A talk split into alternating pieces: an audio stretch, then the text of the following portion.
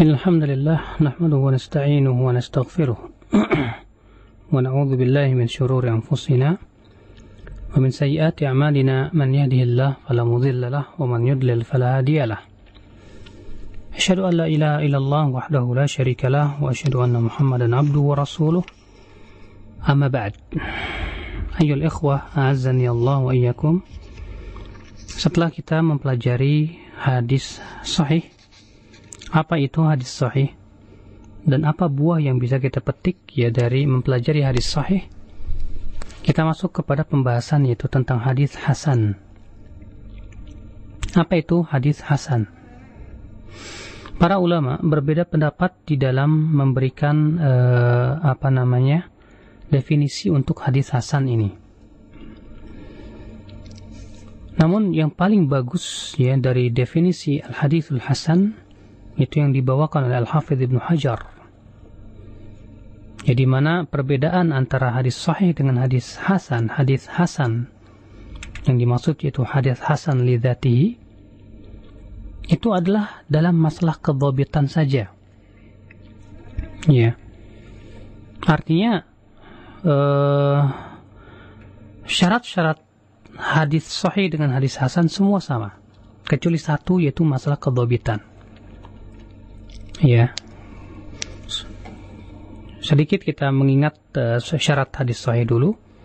Bahwa hadis sahih adalah apa itu? Yaitu hadis yang diriwayatkan secara bersambung.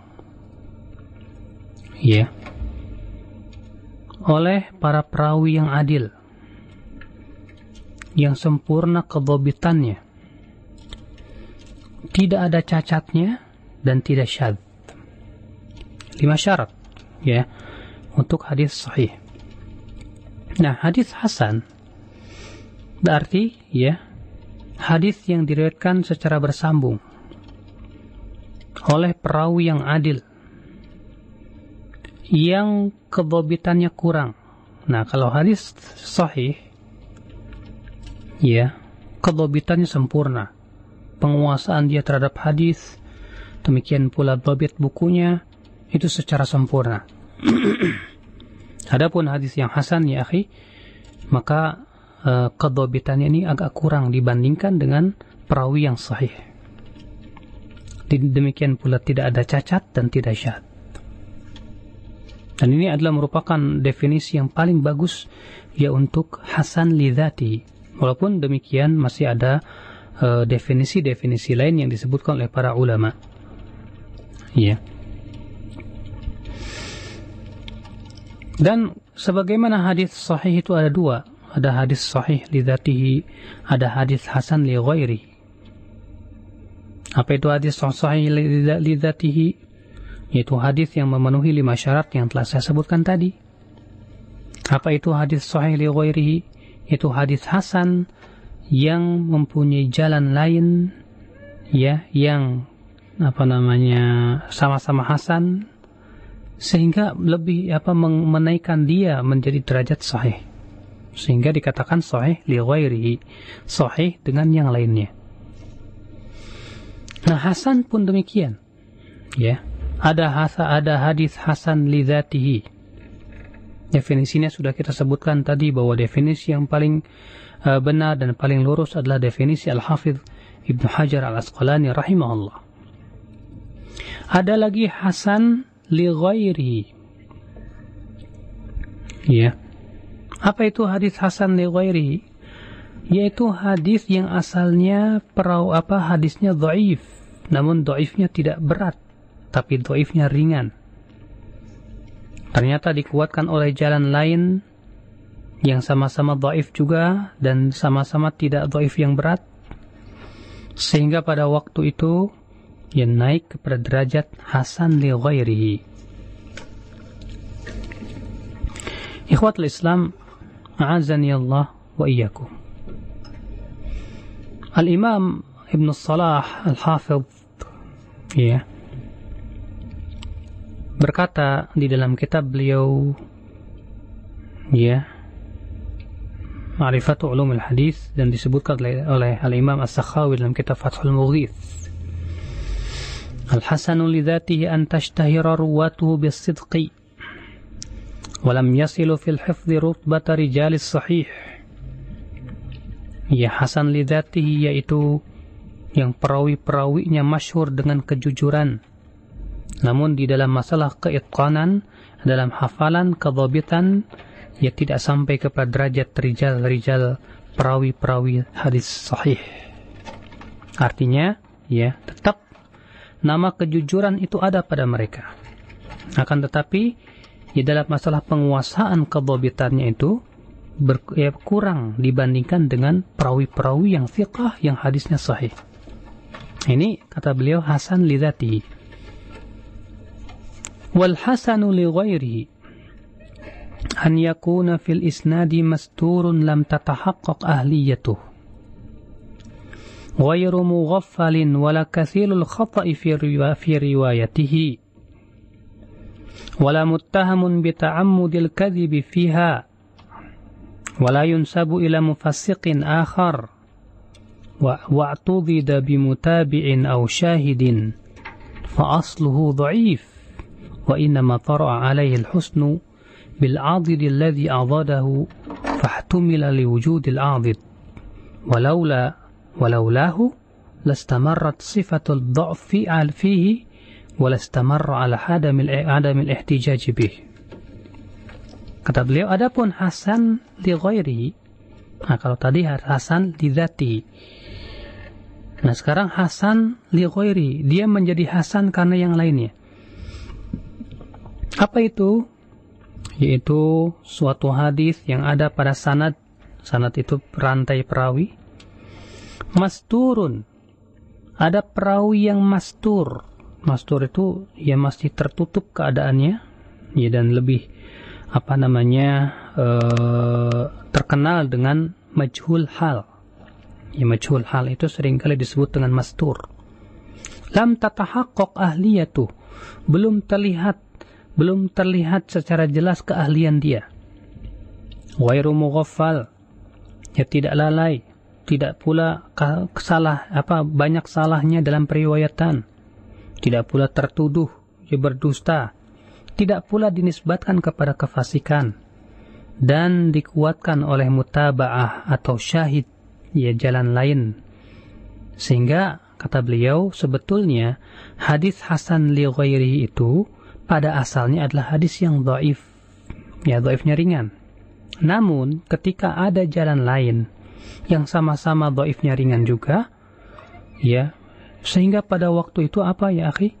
Sehingga ya saling menguatkan satu sama lainnya. Sehingga naik naiklah kepada yang tadinya hanya uh, apa namanya hanya menghasilkan dugaan atau keraguan ya ternyata dengan adanya jalan lain yang sama-sama dhaifnya ringan menjadi berat dia dan naik kepada dhannun ghalib yaitu dugaan yang kuat. Iya. Sehingga pada waktu itu apa? Dia disebut dengan Hasan li ghairihi. Islam, a'azani Allah wa iyyakum. Jadi ini ya hadis Hasan atau disebut dengan Hasan. Di mana Hasan itu ada dua macam, ada hadis Hasan li dzatihi dan ada hadis Hasan li ghairihi. Ya.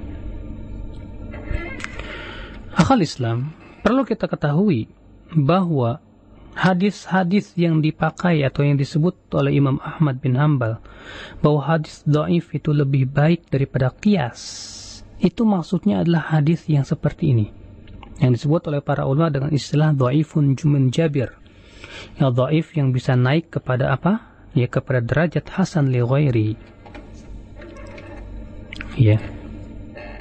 Yaitu hadis yang tadinya dhaif kemudian dengan adanya jalan lain dia bisa menjadi naik. Kalau ditemukan jalan yang lainnya, bisa lagi lebih kuat lagi. Kata beliau, "I'lam anna al-hasan idza ruwiya min wajhin akhar tarqa min al-hasan ila sahih Liquwatihi min al-jihatayn fayatadidu ahaduhuma bil akhar." Ketahuilah bahwa hadis hasan kalau diriwayatkan dari jalan lain akan naik kepada ya derajat sahih karena menjadi kuat dari dua arah. Ya, sehingga pada waktu itu ia saling menguatkan. Kenapa? Wadhalika li anna rawi fil hasan mutaakhirun an daraj an darajatil hafiz ad-dhabit kaunihi masyhuran bis-sidqi was-sitri. Ya karena perawi yang hasan itu ya berkurang sedikit dari derajat seorang perawi yang sahih yang hafid yang dhabit walaupun tetap dia tuh seorang perawi yang terkenal dengan kejujurannya فإذا روي حديثه من غير وجه ولو وجها واحدا قوي بالمتابعة وزال ما كان يخشى عليه من جهة سوء حفظ راويه Ya kalau ternyata hadisnya itu diriwayatkan dari jalan lain walaupun satu jalan lain maka itu menjadi kuat dengan adanya apa mutaba'ah sehingga pada waktu itu hilanglah yang kita khawatirkan dari buruknya hafalan dia. Ya. Nah, hadis Hasan ini kalau ada jalan lain naik kepada derajat Hasan eh, sahih li. Nah, demikian pula hadis yang dhaif. Ya. Ikhwatul Islam, azani Allah wa iyyakum. Siapa orang yang pertama kali memasyhurkan istilah hadis hasan? Perlu kita ketahui, akhi, bahwa ya sebelum datangnya Imam Tirmidzi Para ulama hanya mengenal hadis itu ya sahih atau dhaif. Di mana dahulu ya hadis yang hasan di itu dimasukkan oleh para ulama di kategori, dalam kategori hadis yang dhaif. Sehingga datanglah al-Imam At-Tirmidzi rahimahullah, beliaulah yang pertama kali memperkenalkan hadis hasan. Kata Imam An-Nawawi rahimahullah dalam kitab Takrib dan disyarah oleh Al-Imam As-Suyuti dalam tadribnya Kitab Tirmidzi أصل في معرفة الحسن وهو الذي شهره وأكثر من ذكره وإن وجد في في متفرق في في متفرقات من كلام بعض مشايخه والطبقة التي قبله. yeah. وأكثر من ذكره. كتاب إمام ترمذي إني كتب ليو أدل أسا atau pokok ya pengetahuan tentang hadis Hasan. Karena beliaulah yang pertama kali memasyhurkannya. Beliaulah yang sering kali menyebutkannya. Walaupun ya istilah atau perkataan Hasan itu sudah diucapkan oleh uh, sebagian guru-guru Al-Imam At-Tirmidzi rahimahullah. Ya.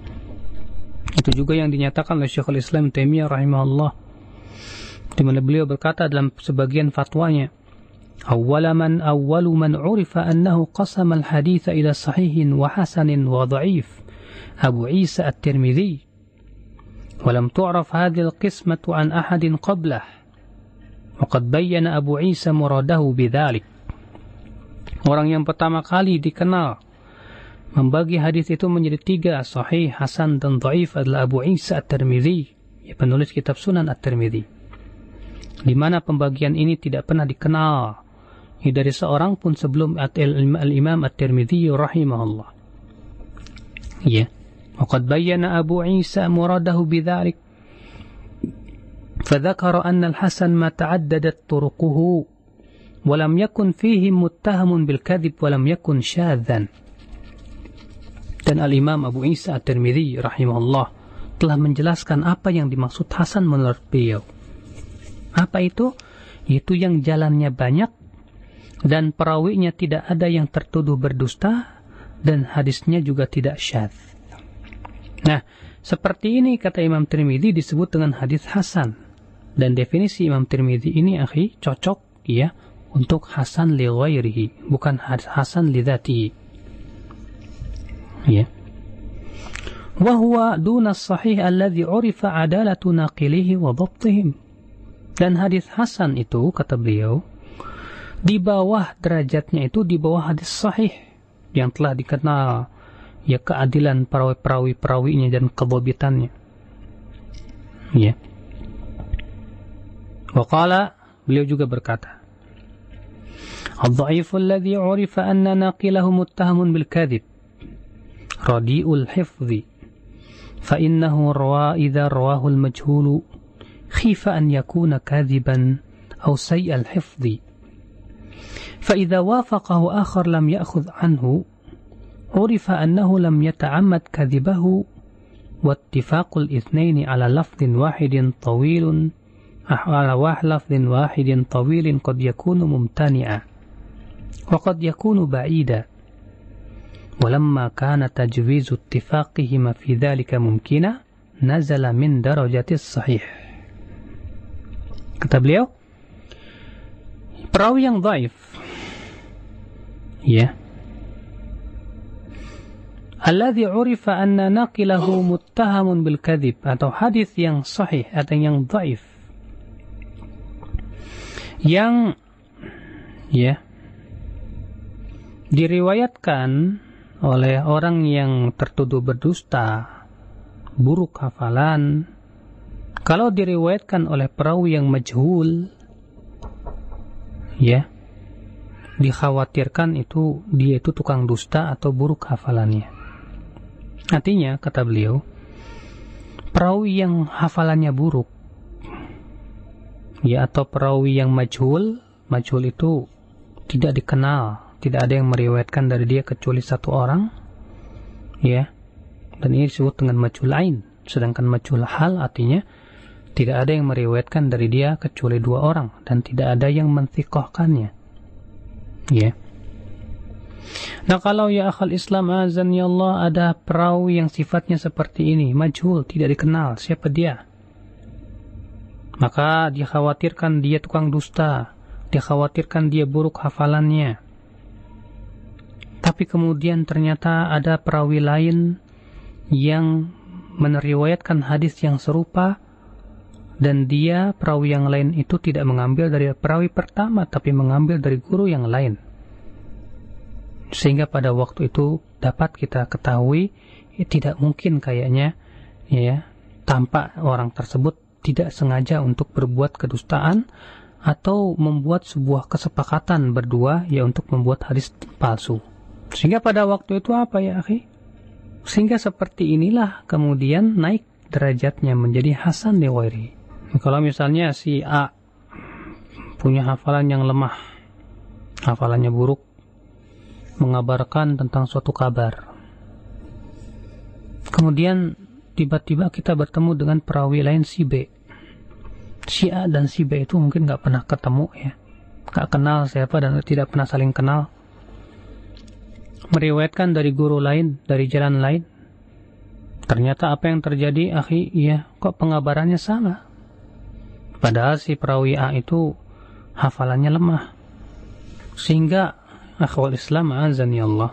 Ketika kita mengetahui ada orang lain kok sama-sama memberikan kabar yang serupa padahal orang tersebut tidak pernah ketemu sama si A, tidak pernah pula kenal padanya. Iya. Maka pada waktu itu ikhwatul Islam hafalannya yang lemah tersebut ya e, bisa jadi dalam masalah ini dia benar. Sehingga apa? Menjadi kuatlah dugaan kita kepada dia. Wah, ini tampaknya benar.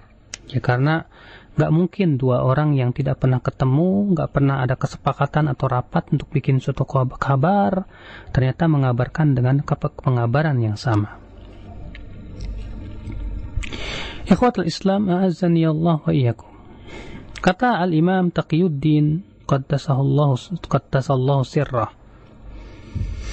Wa amma man qabla Tirmidzi min al-ulama Adapun sebelum Al-Imam At-Tirmidzi dari para ulama Fama urifa anhum hadha taqsim thulathi Tidak pernah dikenal pada dari mereka pembagian hadis menjadi tiga ini hadis sahih, hasan dan dhaif Lakin kanu yuqassimunahu ila sahihin wa dha'if.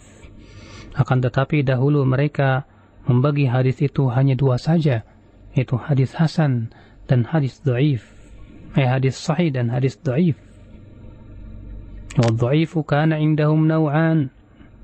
Dan dhaif menurut para ulama sebelum Imam Tirmidzi yaitu ada dua macam. Yang pertama dhaifun dha'fan la yamtani'ul amalu bih ya dhaif yang tidak menghalangi untuk diamalkan yang kemudian dijadikan istilah oleh Tirmidzi sebagai hadis yang hasan. Wa huwa hasan fi istilah tirmidzi dan inilah yang dimaksud dengan hasan dalam istilah at-Tirmidzi di mana ulama dahulu sebelum Tirmidzi menamakan hadis hasan itu sebagai hadis dhaif. Makanya ya ketika ada orang yang mengatakan bahwa para ulama atau jumhur ulama terdahulu dari imam yang empat ya membolehkan mengamalkan hadis dhaif ya mereka tidak faham. Karena apa? Sebelum ya al-imam apa namanya al-imam at-Tirmidzi itu setelah imam yang empat. Ya tampak dengan jelas kepada kita ya akhi bahwa maksud daripada hadis doif yang menurut imam yang empat itu boleh diamalkan apa itu? Yaitu hadis hasan. Ya.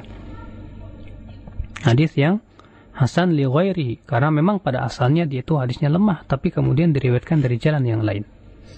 Dan juga sebagaimana ini diingatkan oleh Imam Ibn Qayyim dalam kitab beliau I'lamul Muwaqqi'in.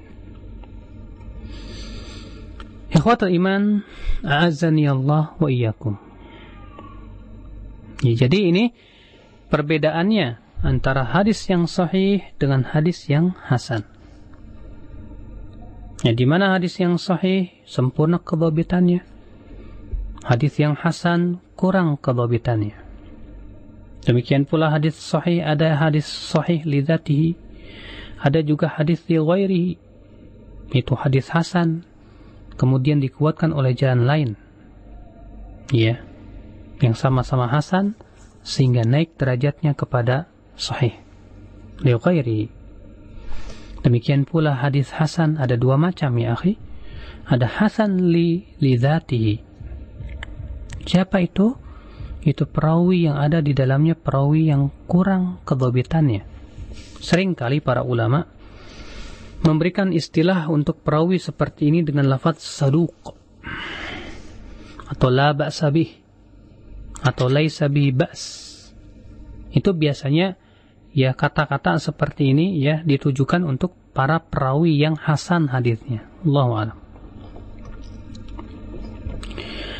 Ikhwatul Islam, ma'azzani Allah wa iyyakum. Setelah kita mengetahui ya akhi bahwa hadis hasan dan hadis dhaif eh, hadis sahih itu ternyata berbeda ya. Nah, sekarang jadi permasalahan. Kenapa Imam Tirmidzi sering kali menjamak ya hadis ini hasan sahih? Padahal hadis hasan ya akhi di bawah derajat hadis sahih. Hadis sahih bukan hadis hasan. Tapi kenapa Imam Tirmidzi menjamak mengumpulkan dua istilah ini terkadang dalam satu perkataan. Beliau berkata, "Hadal hadithu hasanun sahih." Hadis ini hasan sahih. Dijawab oleh Al-Imam Al-Hafidh Ibnu Hajar dalam kitab Nuzhatun Nadar. Apa kata beliau? Ya. Bila hadis tersebut ada dua sanad, dua jalan, maka maksudnya Hasan dilihat dari satu jalan, sahih dilihat dari jalan lain. Bila ternyata uh, hadis itu hanya punya satu sanad saja, satu jalan, barangkali maksudnya ya Hasan menurut suatu kaum dan sahih menurut suatu kaum lain. Artinya terjadi perselisihan mengenai derajat atau status hadis ini menurut suatu kaum sahih, menurut kaum lagi hasan. Sehingga Imam Tirmidzi apa ya akhi yang mengumpulkan dan menjamaknya sehingga beliau berkata hadis ini hasanun sahih. Akhal Islam azani Allah wa iyyakum. Memang para ulama ya ketika menyebutkan tentang hadis uh, hasan sahih yang disebutkan oleh sebagai imam apa namanya sehingga para ulama berbeda pendapat apa makna daripada al-Imam At-Tirmidzi rahimahullah ini. Ya para ulama memang betul berbeda pendapat di dalam apa namanya menafsirkannya. Akan tetapi yang rajih wallahu alam adalah yang paling baik adalah yang dikatakan oleh Al-Hafidz Ibnu Hajar dalam kitab beliau yaitu Nuzhatun Nazar Akhal iman a'azzani Allah wa iyyakum Imam Tirmidzi juga sering kali ya menyebut suatu hadis hasan itu dengan istilah hasanun gharib. Apa maksudnya? Nah, di sini juga para ulama ya akhi, ya, me, apa nama membahas apa yang dimaksud oleh Imam Tirmidzi hasanun gharib. Hasan gharib.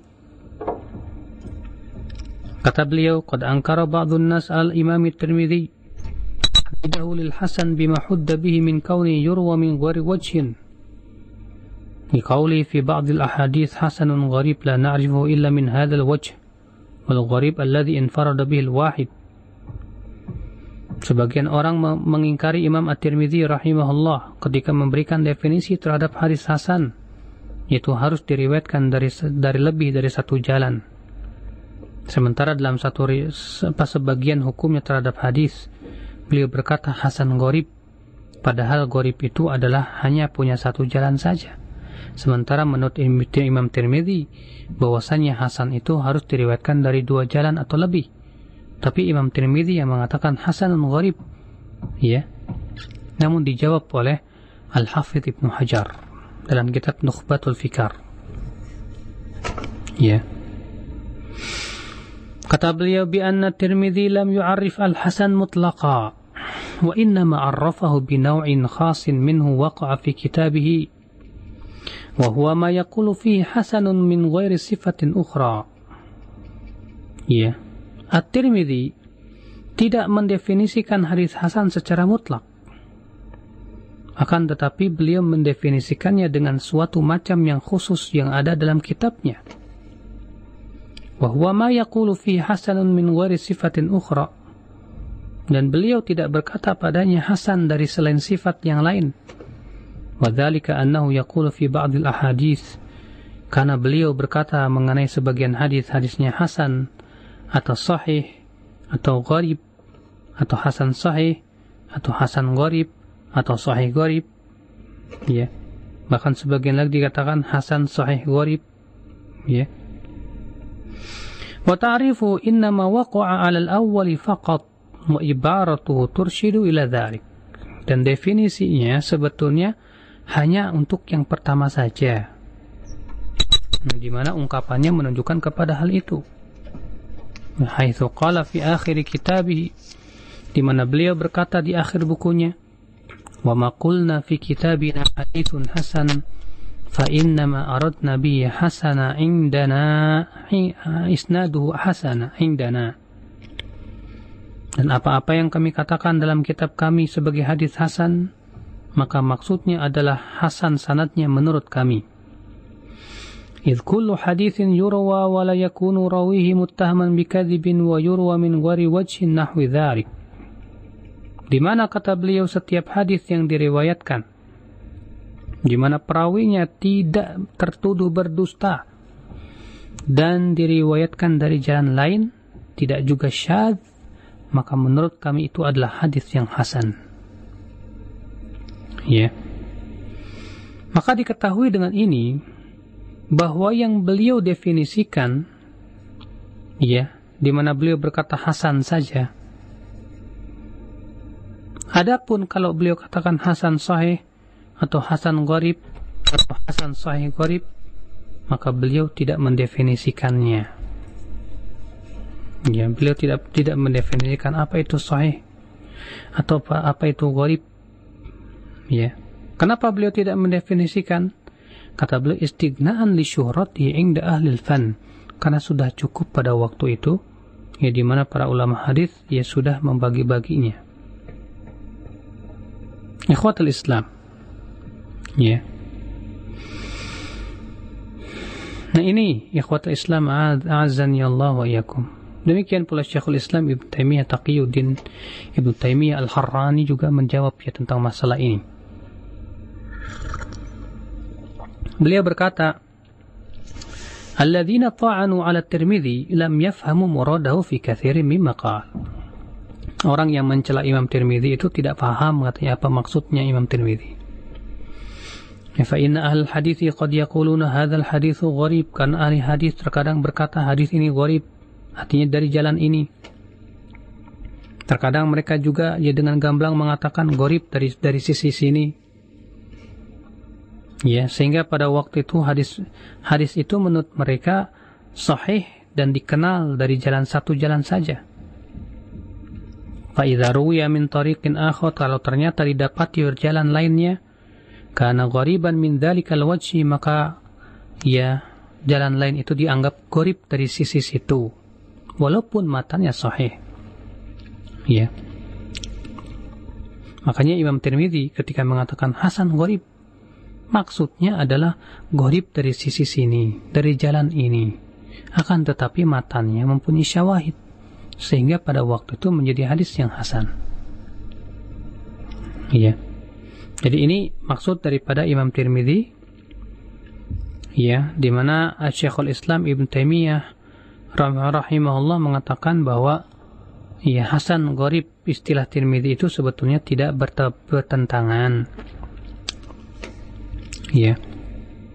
Karena gharib yang dimaksud oleh Imam At-Tirmidzi itu disebut oleh para ulama dengan istilah gharibun nisbi, ya gharib yang bersifat relatif Ya.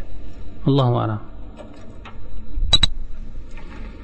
Ikhwatul Islam, ma'azzani Allah wa iyyakum.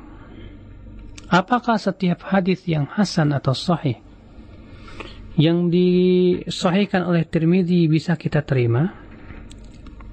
Atau yang dianggap hasan oleh Tirmidzi bisa kita terima? Berkata Syekhul Islam, بعض ما يصححه الترمذي ينازعه غيره فيه كما قد ينازعون في بعض ما ما يضعفه ويحسنه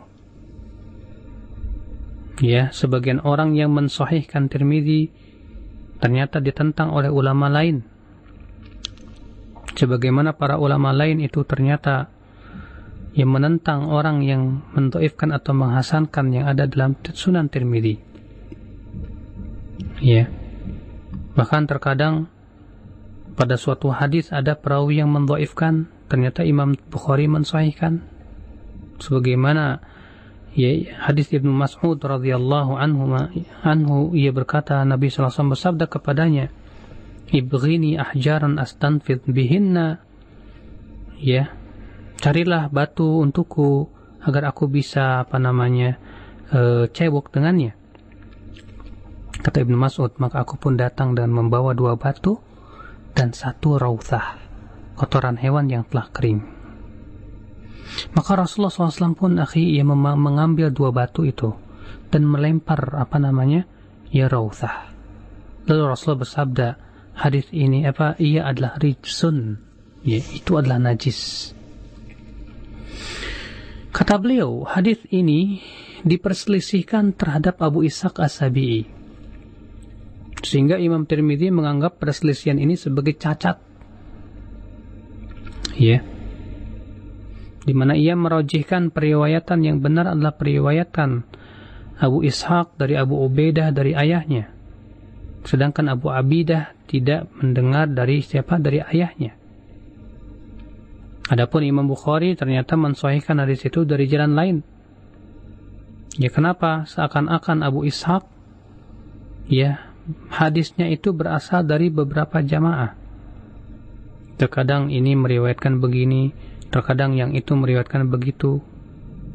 Sebagaimana ya Imam Az-Zuhri meriwayatkan hadis terkadang dari Said bin Musayyib, terkadang meriwayatkan hadis dari Abu Salamah, terkadang dari mereka berdua.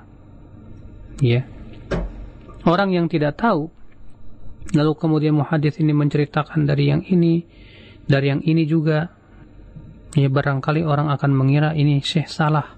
Kok kemarin ngomongnya dari si Fulan, sekarang dari si Alan. Gimana sih? Padahal bisa jadi guru itu bertemu dengan dua-duanya si Fulan dan si Alan. Nah ini ikhwatul Islam azani Allah wa iyyakum. Allah alam sekira cukup dulu ya. Dan insya Allah kita akan membahas kembali hadis Hasan ini pada pertemuan yang akan datang. Nah. Demikian penjelasan Ustaz Badrul Salam LC Hafizahullah Ta'ala yang diambil dari kitab Qawaidut Tahdis min Fununi Mustalahul Hadis. Ikhwatul Iman rahimakumullah telah datang pertanyaan via pesan singkat Ustaz.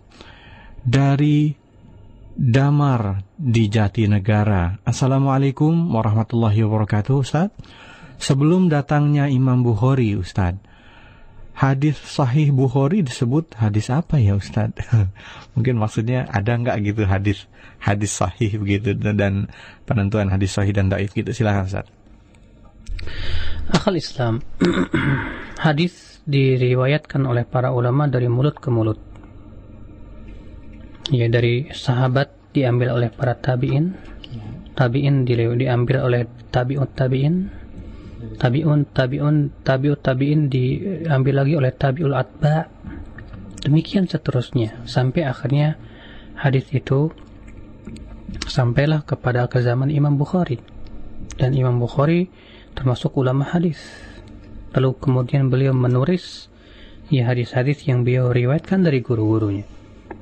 Nah sebelum Imam Tirmidzi Imam Bukhari ada Lalu bagaimana hadis itu diriwayatkan oleh siapa? Dahulu.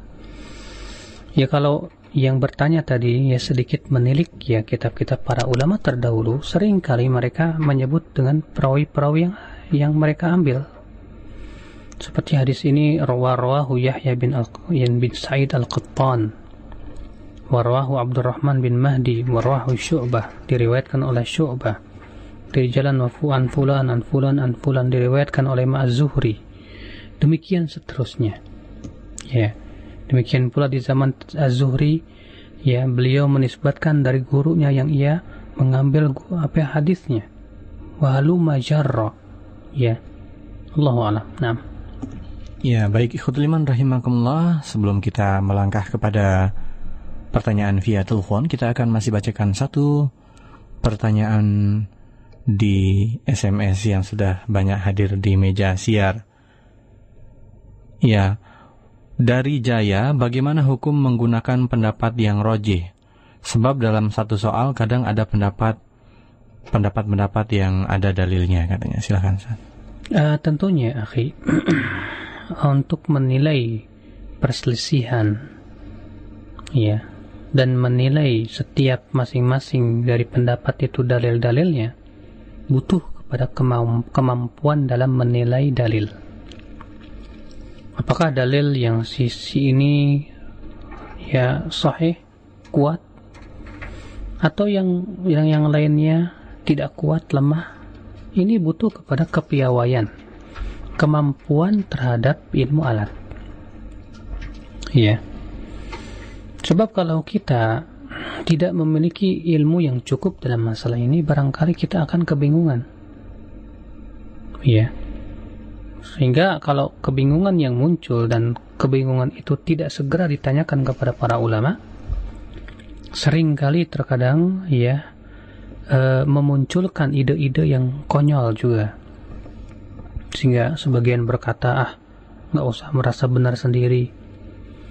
Atau yang sebagian lagi berkata, aduh puyeng, udahlah saya nggak usah belajar ilmu agama. Atau yang lainnya. Ya, perkataan-perkataan seperti ini akibat daripada apa? Ya, ketidakmampuan dia untuk menilai dari pendapat apa pendapat yang ada mana yang paling kuat. Sebab kalau dia mampu, saya yakin dia tidak akan bingung dan tidak akan berkata seperti itu.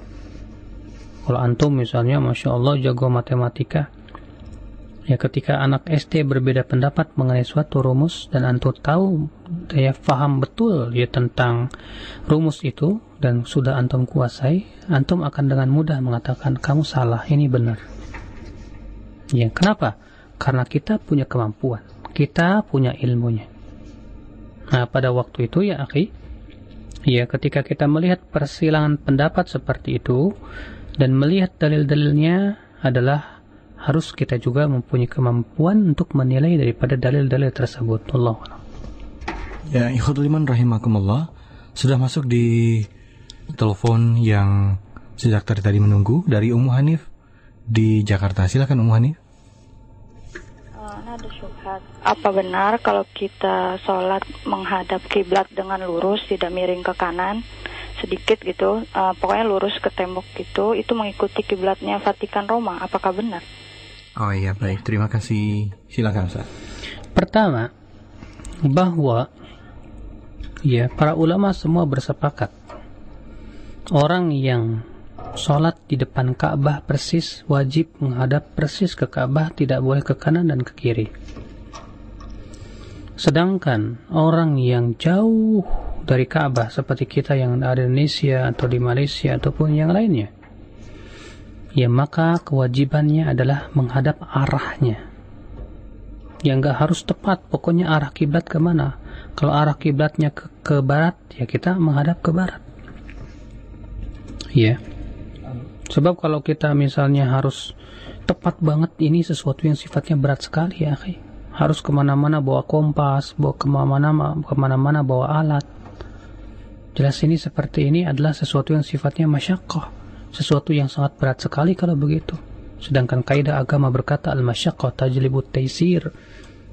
Ya sesuatu yang berat itu mendatangkan kemudahan. Ya. Namun kalau misalnya kita bikin sebuah musola atau masjid dan kita mampu misalnya untuk menempatkan arah masjid itu dengan teknologi yang ada, yang canggih, silahkan. Ya karena Allah subhanahu wa ta'ala telah memberikan kenikmatan teknologi canggih ini dan kita gunakan. Dan itu ternyata di bawah kemampuan kita. Sedangkan Allah berfirman, La yukallifullahu nafsan illa usaha. Allah tidak membebani jiwa kecuali sesuai dengan kemampuannya. Nah. Ya, ikhwatul iman rahimakumullah demikian tadi dan kita akan kembali bacakan pesan singkat yang ada sambil menunggu telepon yang masuk. Assalamualaikum, ahli hadis yang hafalannya kuat Ustaz, biasanya mengkonsumsi makanan dan minuman apa saja katanya? Ya akhi, pertama, memang Allah subhanahu wa ta'ala memang betul-betul ingin menjaga agama ini. Maka untuk menjaga agama ini Allah menjadikan para ulama yang betul-betul kuat hafalannya, sempurna penguasaannya. Mungkin antum bertanya, apa sih ya yang menyebabkan mereka bisa seperti itu? Yang pertama tentu ini adalah karunia Allah. Sengaja Allah menjadikan seperti itu dalam rangka menjaga agama ini. Yang kedua, sedikitnya maksiat di zaman itu. Di mana ya di zaman para ulama terdahulu jarang bahkan hampir tidak ada wanita yang berpakaian tapi telanjang seperti di zaman sekarang. Ya, fitnah wanita yang berpakaian tapi telanjang. Demikian pula televisi dan yang lainnya yang menyebabkan apa namanya? Ya, maksiat itu akhirnya merontokkan hafalan. Itu di sana di zaman dahulu itu bisa dikatakan sangat minim sekali. Kalau ya tidak berlebihan, tidak ada. Iya. Yang ketiga, akhi, faktor makanan juga terkadang bisa. Di mana di zaman dahulu bisa jadi makanannya ya tidak terkena polusi seperti di zaman sekarang. Mereka mengkonsumsi makanan-makanan yang mencerdaskan kurma lah, madunya, kismisnya, dan yang lainnya. Sementara di zaman ini, ya makanannya di, apa dicampur dengan hal-hal apa makan makanan yang barangkali menurut sisi kesehatan kurang bagus atau bisa meng mengurangi hafalan ya seperti misalnya bisa jadi Allah alam kayak MSG katanya. Dan yang lainnya ya belum lagi dicampur formalin belum lagi dan yang lainnya. Bisa jadi itu juga pengaruh. Ya yang ketiga adalah kemauan. Biasanya kemauan itu bisa menjadikan seseorang itu mau hafal. Ketika seseorang ada kemauan keras untuk mempelajari suatu pelajaran, seperti halnya antum misalnya belajar matematika, sampai hafal ribuan ya rumus, dari mana? Karena ada kemauan keras. Seperti antum hafal kosakata bahasa Inggris yang sangat banyak ya, ribuan kosakata dari mana? Dari kemauan yang sangat banyak ketika kemauan kuat itu apa apa yang terjadi akhi ya e, pikiran kita menjadi terpusat ketika pikiran itu terpusat pada suatu perkara pada waktu itu ya sangat mudah untuk menguasai dan menghafalnya seperti antum misalnya dipusut di apa hati hati antum terpusat dan terpukau terus ya kepada suatu ilmu saya yakin Anda akan antum akan menguasai ilmu tersebut ya sampai dalam-dalamnya. Demikian pula ketika misalnya para ulama hadis terdahulu itu masya Allah kemauan mereka, semangat mereka, ya untuk menuntut ilmu hadis luar biasa sehingga seluruh pikiran mereka, keinginan mereka terpusat pada hadis. Sehingga akhirnya tidak aneh juga kalau seperti ini akhirnya menyebabkan mereka orang-orang yang ya hafal hadis. Berbeda dengan kita yang terkadang ya pikiran kita bercabang.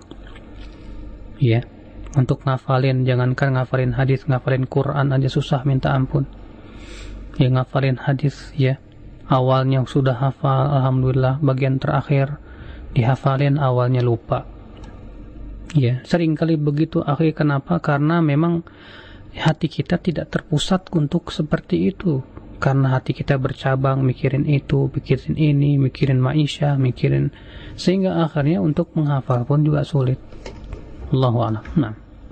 Ya, ikhwatul iman rahimakumullah sudah menunggu di belakang kita Bapak Yusuf. Halo Pak Yusuf. Waalaikumsalam warahmatullahi wabarakatuh. Silakan Pak Yusuf. Ini, Assalamualaikum Ustaz. Assalamualaikum warahmatullahi Ini saya akan baca buku ini ulumul hadis dari siapa? Dari Dr. Mahmud uh, Tah, Tahan ya. mm -hmm. Ini ada hadis doif ya.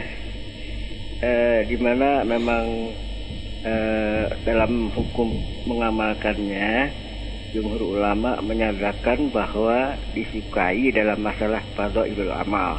Tapi dengan syarat tiga syarat asalkan kedoifannya tidak sangat kuat dan hadis itu ter tersebut masuk di bawah ama asal hadis makmul. Nah ini yang sebut tanya kan hadis makmul ini.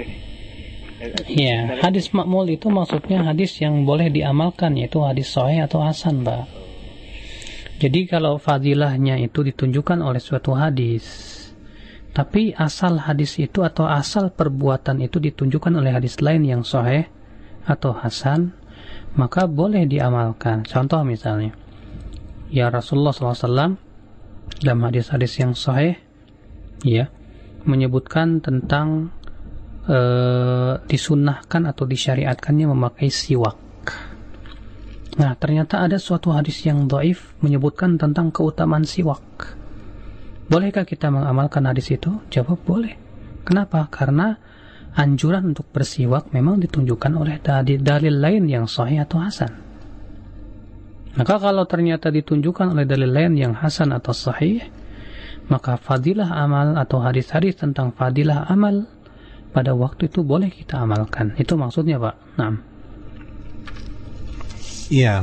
Baik, ikhwatul iman rahimakumullah sudah ada kembali telepon yang masuk. Halo, Assalamualaikum. Dengan siapa di mana, Pak? Dengan Abu Asma di Ciangsana. Abu Asma di Ciangsana, silahkan. Iya. Assalamualaikum Ustaz. Assalamualaikum. Uh, begini Ustaz, kita sering sekali kalau lihat Jami Tirmizi, kita sering sekali melihat bahwasanya Imam Tirmizi berkata, uh, Imam Bukhari berkata sedemikian, Imam Bukhari berkata sedemikian, Abu Abdillah berkata seperti ini.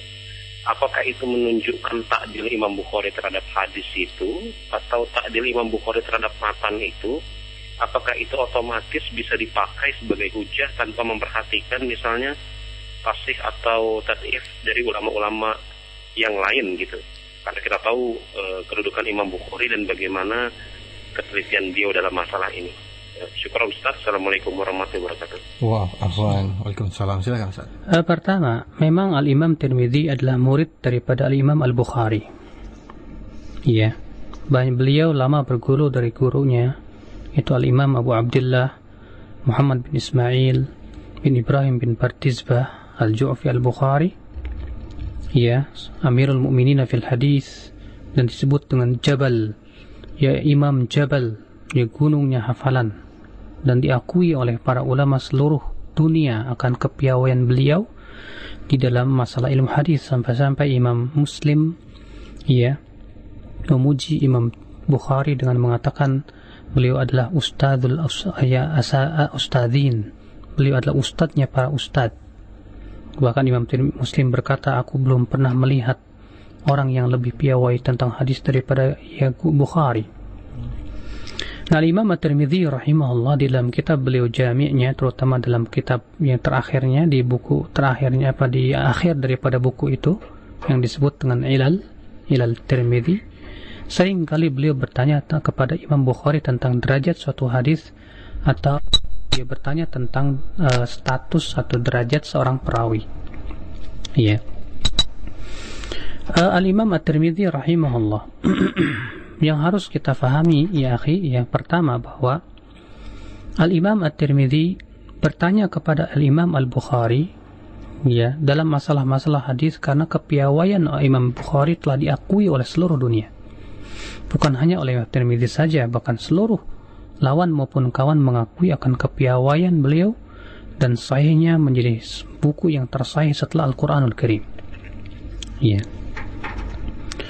Yang kedua, bahwa ya sudah menjadi lumrah atau sebuah kebiasaan dari para ulama terdahulu dia di dalam men, apa namanya menilai suatu hadis ataupun suatu perawi bertanya kepada orang yang lebih alim dari dirinya.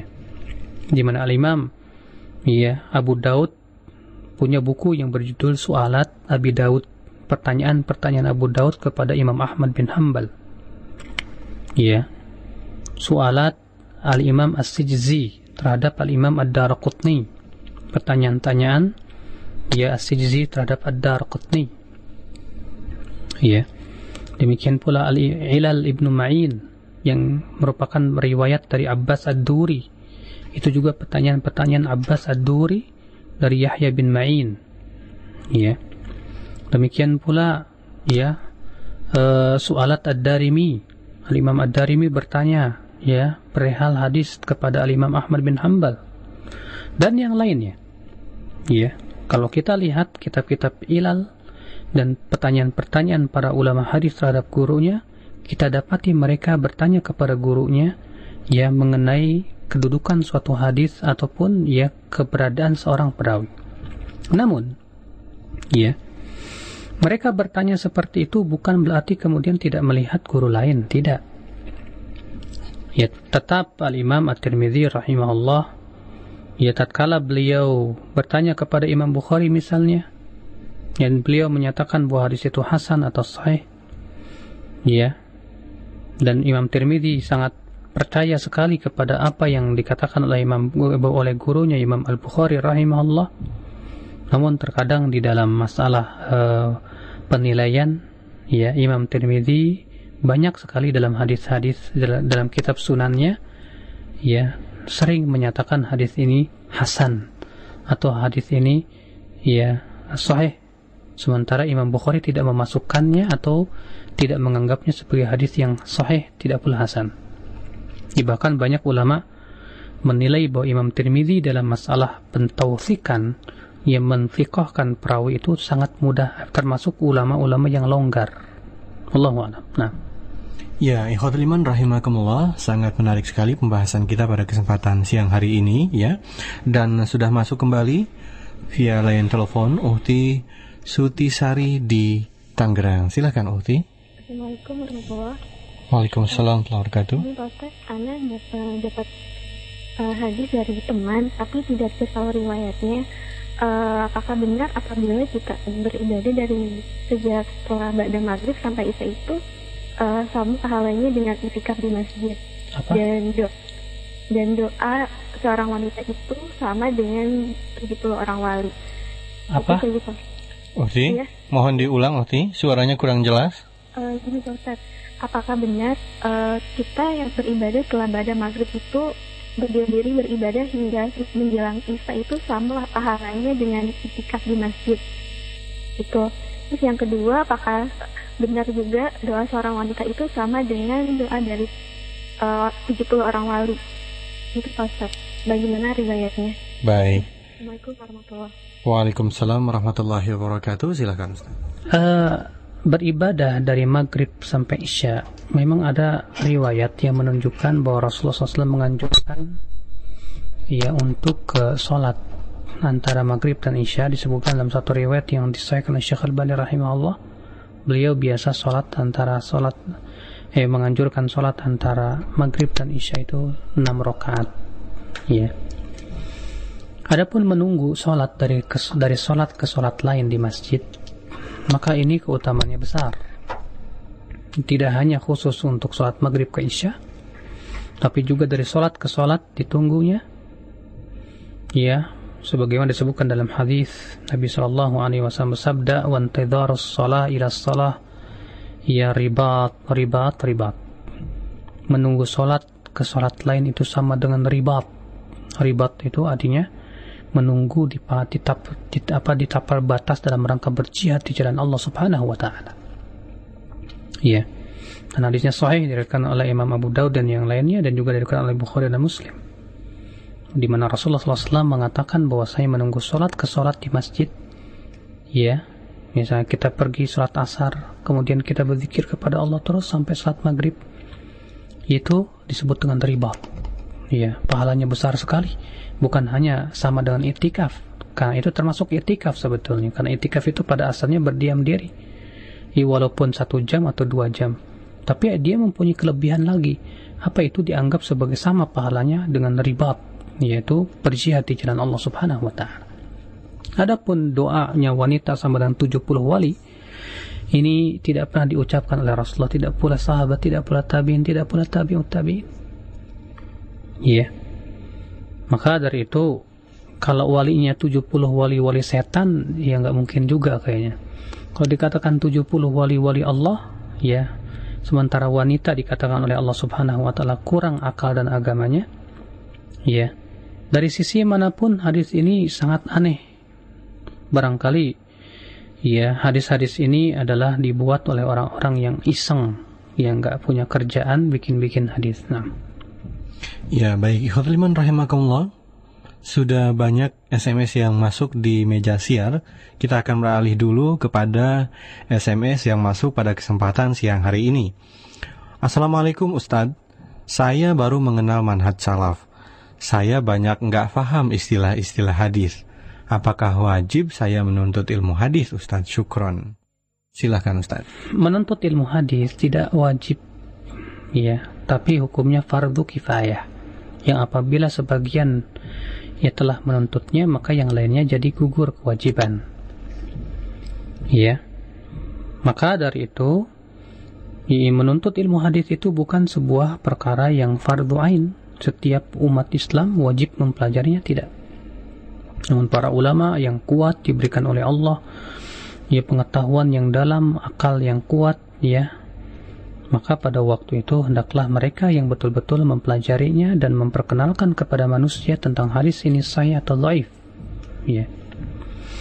Adapun kalau antum tidak kenal, tidak paham apa itu istilah-istilah ilmu hadis, saya nggak paham apa itu hadis sahih, apa hadis dhaif, Makanya Alhamdulillah ya kita adakan pelajaran ini di dalam rangka tiada lain adalah untuk memperkenalkan di antaranya tentang istilah-istilah ilmu hadis. Oh ini hadis sahih, oh ini hadis hasan. Apa itu sahih, apa itu hasan? Ya, kita sudah jelaskan tadi. Allah Nah. Ya. Jadi Hotel Iman rahimakumullah bagi antum yang mungkin uh, sejenis ya pertanyaannya tentunya dengarkan terus acara ini ya di setiap hari Selasa pukul 13 waktu Indonesia bagian Barat dan insya Allah juga ada siaran ulangnya. Baik Ikhwatul Iman rahimakumullah masih di pesan singkat yang juga sudah uh, banyak masuk di meja siar pada kesempatan siang hari ini. Assalamualaikum Ustadz dari Eko Masuri di Mediu. Sering kita mendengar hadis ini sesuai dengan persyaratan Bukhari. Apa maksudnya Ustadz dan apa syarat-syarat Bukhari itu? Silahkan Ustadz terjadi memang perselisihan para ulama mengenai apa maksud daripada sahih sesuai dengan syarat Bukhari. Namun, ya, Allah alam bahwa yang dimaksud dengan syarat Bukhari adalah artinya hadis itu di, direwayatkan oleh sanad atau perawi-perawi yang ada dalam syarat tersebut adalah perawi-perawi yang dikeluarkan oleh Imam Bukhari di dalam sahihnya muhtajjan bih dan dijadikan hujah bukan dalam rangka mutaba'ah ataupun mutaba'at itu artinya menguatkan. Ya. Sesuai tentunya dengan tata cara yang beliau bawakan di dalam sahihnya. Ya. Dan tentunya ini juga harus kita mengetahui dan mempunyai pengetahuan yang luas tentang perawi-perawi Bukhari itu sendiri. Ya. Maka dari itu Ya, kalau kita memberi melihat sanad, kemudian kita periksa sanad sanad itu adalah rantai perawi yang menyampaikan pada matan. Matan itu sabda, perkataan. Oh, haddatsana fulan, si fulan kita lihat dia termasuk perawi Bukhari bukan dalam sahihnya. Ternyata ya dimasukkan oleh para ulama dalam ada. Hadatsana fulan jika iya. Hadatsana fulan iya. Ya, dan tata cara penyampaian juga sama. Dan nah, ini biasanya dikatakan oh ini berarti ya karena perawi-perawinya ini adalah rijalnya rijal sahih. Ya, sering kali disebut dengan syarat oh sesuai dengan syarat Bukhari. Ya. Kalau ternyata kalau dipakai oleh Bukhari dan Muslim dalam sahihnya, maka pada waktu itu dikatakan sesuai dengan syarat Bukhari dan Muslim. Tapi kalau misalnya si perawi ini dikeluarkan oleh Bukhari dalam sahihnya tapi sebatas untuk mutaba'ah saja, biasanya makron atau dibareng, dibarengi dengan perawi lain, maka tidak kita katakan secara nyata bahwa si fulan ini adalah sesuai dengan syarat Bukhari misalnya. Iya. Nah, seperti ini. Contoh lagi misalnya Hushaim meriwayatkan Hushaim adalah perawi Bukhari. Imam Az-Zuhri juga perawi Bukhari. Tapi periwayat periwayatan Hushaim dari Bu Adi Zuhri itu tidak dipakai oleh Bukhari karena adanya sedikit perbincangan dari para ulama. Makanya di sini kepiawaian atau ke apa kemampuan kita untuk menilai apa namanya seseorang itu di atas syarat Bukhari atau tidak ini yaitu de, apa namanya uh, apa dari seringnya kita mempelajari tentang bagaimana Imam Bukhari membawakan perawi-perawinya di dalam sahihnya tersebut. Nah. Ya, ikhtiman rahimakumullah, kembali kita akan terima dan kita akan angkat telepon yang sudah hadir di kesempatan siang menjelang sore ini. Ada Uhti Lina di Depok. Silahkan. Waalaikumsalam warahmatullahi wabarakatuh. Ini uh, anak kebetulan baca ada dua dalil berbeda mengenai tasahud awal. Yang pertama uh, Imam Syafi'i rohimahullah berkata bacaan tasawuf awal dan tasawuf akhir itu sama, tidak ada perbedaannya. Dan yang saya maksudkan dan tasawuf di sini adalah bacaan tasawuf dan salawat Nabi Shallallahu Alaihi Wasallam. Tasawuf yang tidak dibaca salawat tidaklah mencukupi. Nah terus yang kedua itu ada di Abdullah bin Mas'ud radhiyallahu anha berkata adalah Nabi Shallallahu Alaihi Wasallam apabila duduk di dua rakaat pertama seakan-akan beliau di atas uh, batu membara hadis riwayat Ahmad dan Ashab As-Sunan nah terus Imam At-Tirmizi berkata, hendaknya orang yang sholat tidak menjangkan duduknya pada tasyahud pertama dan tidak menambah bacaan apa pun setelah tasyahud. Maksudnya, bacaan tasyahud pertama cukup hingga asyhadu alla ilaha illallah wa asyhadu anna muhammadan abduhu wa rasuluh. Tidak perlu menambah dan bacaan selawat atas nabi dan seterusnya. Jadi yang sahih yang mana Ustaz? Baik. Bertanya itu aja. Baik. Jazakumullah khairan. Wa iyaki. Ya, silakan Ustaz. Ya, jumhur ulama menjama antara dua periwayatan itu dengan mengatakan bahwa membaca salawat di tahiyat awal itu hukumnya sunnah. Maka riwayat yang mengatakan di, disebutkan salawat dalam tahiyat awal dibawa itu sebagai sebuah keutamaan maka dianjurkan. Adapun riwayat Ibnu Mas'ud ya dibawa kepada bahwasanya yang wajib adalah sampai kepada tasyahud asyhadu an la ilaha illallah wahdahu la syarika la asyhadu an la ilaha illallah asyhadu anna muhammadan abduhu wa rasuluh. Adapun salawat ya untuk di pertama tersebut hukumnya sunnah dan ini pendapat jumhur. Wallahu a'lam.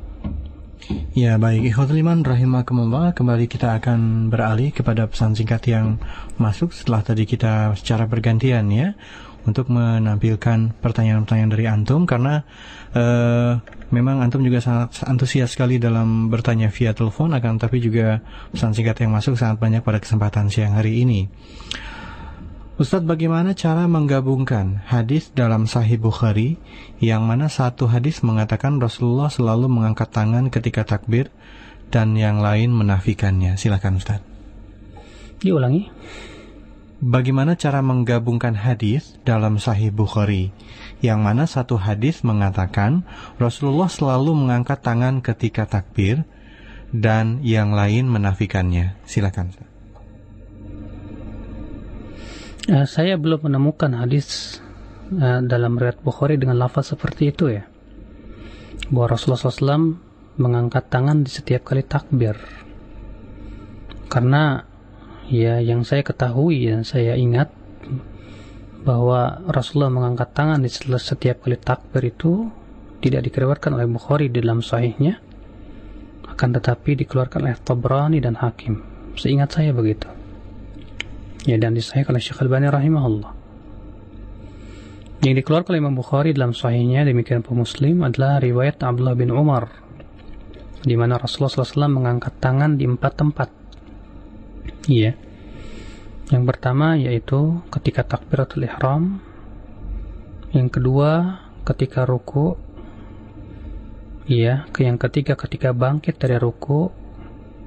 Dan yang keempat yaitu ketika bangkit dari dua rakaat. Iya. Uh, itu yang saya ingat yang diriwayatkan oleh Bukhari dalam sahihnya ia mengenai mengangkat tangan ketika takbir. Nah, Ya, ikhwatul iman rahimakumullah masih di pesan singkat yang kita akan bacakan. Benarkah di kitab silsilah hadis sahih dan doif Syekh Al-Albani ulama dan ulama ijma dengan penilaian beliau. Juga kitab ini mencakup semua bidang. Mohon jawabannya Ustaz silakan. Ini tidak benar. Ya. Tidak banyak uh, hadis apa hadis-hadis yang ada di dalam silsilah hadis sahihah. Hadis-hadis yang disahihkan oleh Syekh Al-Bani rahimahullah.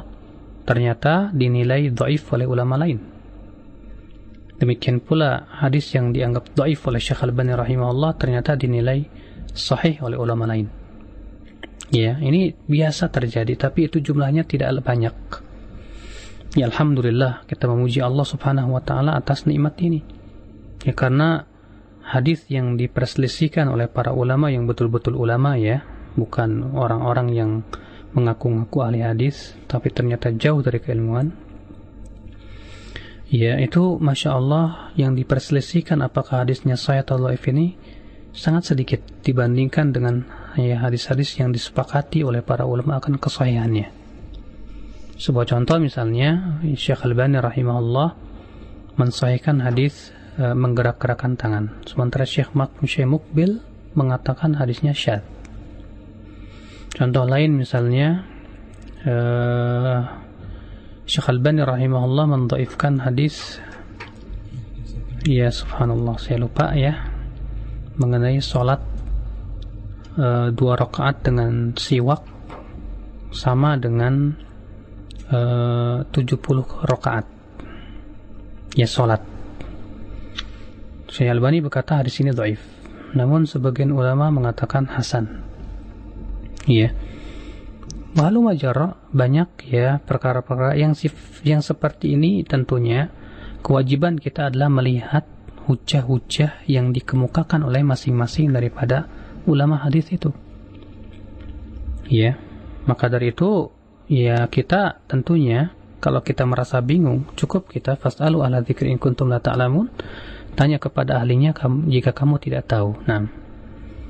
Ya, Ikhwatuliman rahimakumullah kembali kita akan beralih kepada line telepon yang masuk pada kesempatan siang menjelang sore ini. Sudah masuk di line telepon kita Ibu Ella di Cikampek. Silakan Ibu Ella. Assalamualaikum. Waalaikumsalam. Ustaz, sering kali mendengar al-imam atau al-hafiz siapa siapa yang disebut al-imam itu atau al-hafiz dan uh, apakah ketika sholat setelah pas sholat sunat uh, ba'di ba'diyah atau qobliyah selalu membaca kuliah dan kuhu setelah uh, Fatihah apakah itu menyalahi sunnah Ustaz? Assalamualaikum warahmatullahi wabarakatuh. Waalaikumsalam warahmatullahi wabarakatuh. Ada dua pertanyaan Ustaz, silakan. Al-imam itu dimutlakan oleh para ulama kepada ulama yang telah sampai kepada derajat mujtahid mutlak dan banyak diikuti pendapatnya oleh para ulama setelahnya atau di, bisa dikatakan mempunyai banyak pengikut. Seperti Al-Imam Asy-Syafi'i rahimahullah Al-Imam Ahmad bin Hanbal yang kemudian masing-masing menjadi madhab. Ya makanya kata imam itu sering kali dimutlakannya dan memang dimutlakannya untuk para ulama yang telah sampai kepada derajat mujtahid mutlak dan banyak pengikutnya. Sedangkan Al-Hafidh dahulu di zaman dahulu itu dimutlakan atau diperuntukkan ya bagi ulama yang telah hafal hadis 100 ribu sanad hadis dengan sanatnya. Tidak seperti di zaman sekarang, ya di zaman sekarang itu cuma hafal Quran saja sudah dianggap al-hafidh. Di zaman dahulu al-hafidh itu adalah khusus buat mereka yang bukan hanya hafal Al-Quran, tapi mereka juga hafal ya ratusan apa seratus ribu hadis lebih ya dengan sanad-sanadnya. Maka pada waktu dia dia, dia digelari dengan al-hafidh. Ya. Adapun di zaman sekarang saya kira tidak ada yang bisa digelari al-hafidh sebagaimana halnya di zaman dahulu di zaman sekarang banyak yang digelari al-hafidh itu hanya sebatas ya dia hafal Quran saja. Nah, untuk pertanyaan yang keduanya Ustaz, membaca surat uh, Qul ya kafirun di setiap sholat begitu. Uh, tentu ya. untuk uh, merutinkan suatu surat hendak-hendaknya kita mengikuti apa yang dicontohkan oleh Rasulullah SAW saja ya tidak bisa dikiaskan karena masalah ibadah itu tidak berlaku padanya kias. Sementara ya biasanya Rasulullah membaca kul wallahu kul ya di rakaat pertama dan kul itu di qobliyah salat subuh dan ba'diyah salat maghrib. Adapun yang qobliyah zuhur ba'diyah zuhur tidak kita pernah mendengar bahwa Rasulullah SAW merutinkan seperti itu. Maka kita mengikatkan diri dengan dalil itu lebih baik dan lebih selamat. Ya nah ya ikhwatul iman rahimakumullah telah masuk kembali di line telepon kita Bapak Andi di Bekasi. Silahkan Bapak Andi. Ya Assalamualaikum. Assalamualaikum uh, mau tanya Ustaz. Uh, saya kan masih awam ya masih baru mengenal hadis ini bagaimana kalau hadis yang ber, uh, berselisih dengan bahwa tentunya uh, jika didengarkan Al-Quran maka kita mendengarkan.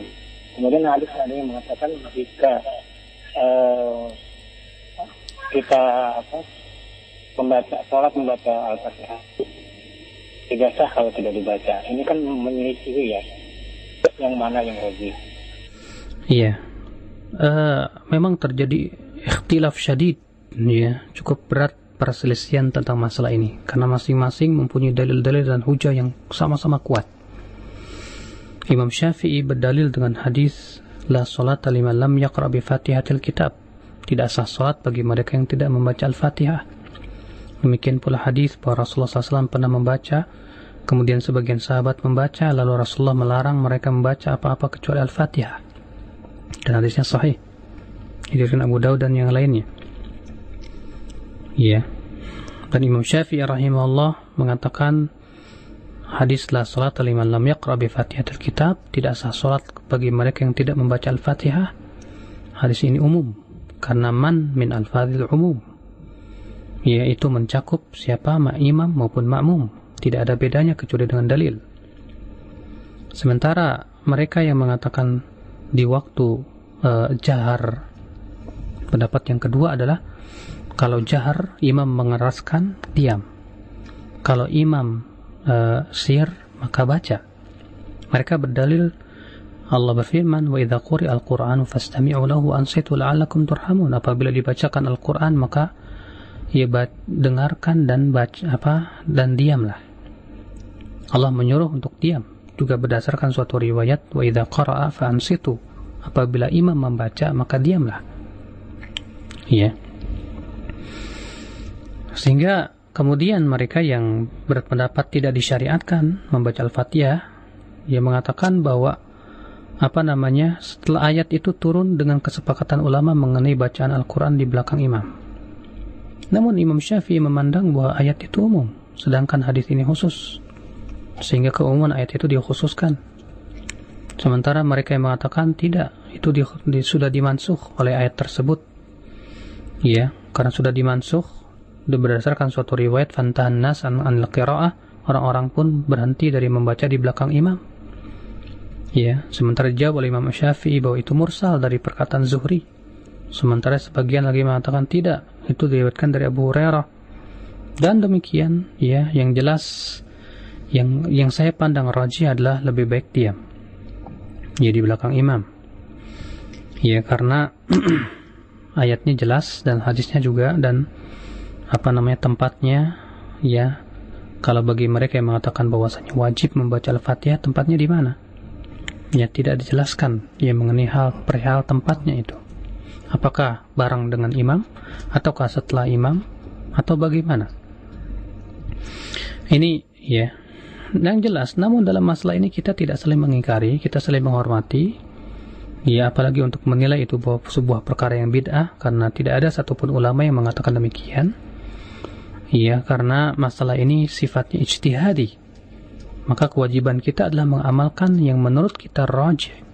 Adapun yang ya uh, lawan kita tidak kita sesatkan karena ini masalah yang sifatnya ijtihadiyah. Nah Iya, ikhwatul iman rahimakumullah, kita akan masuki pertanyaan terakhir dari SMS pada kesempatan siang menjelang sore hari ini.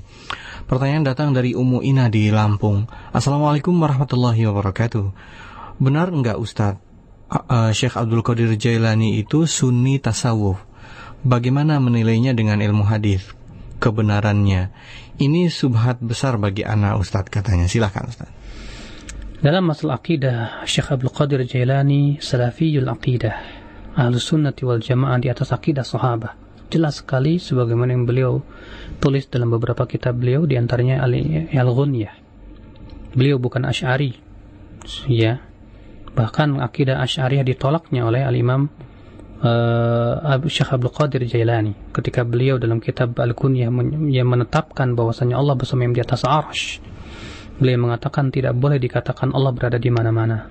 Ya sebagaimana yang diyakini oleh orang-orang Asy'ari di zaman ini. Makanya Syekh Abdul Qadir Jailani ya akidahnya akidah salafiyah sahihah, bukan akidah Asy'ariyah.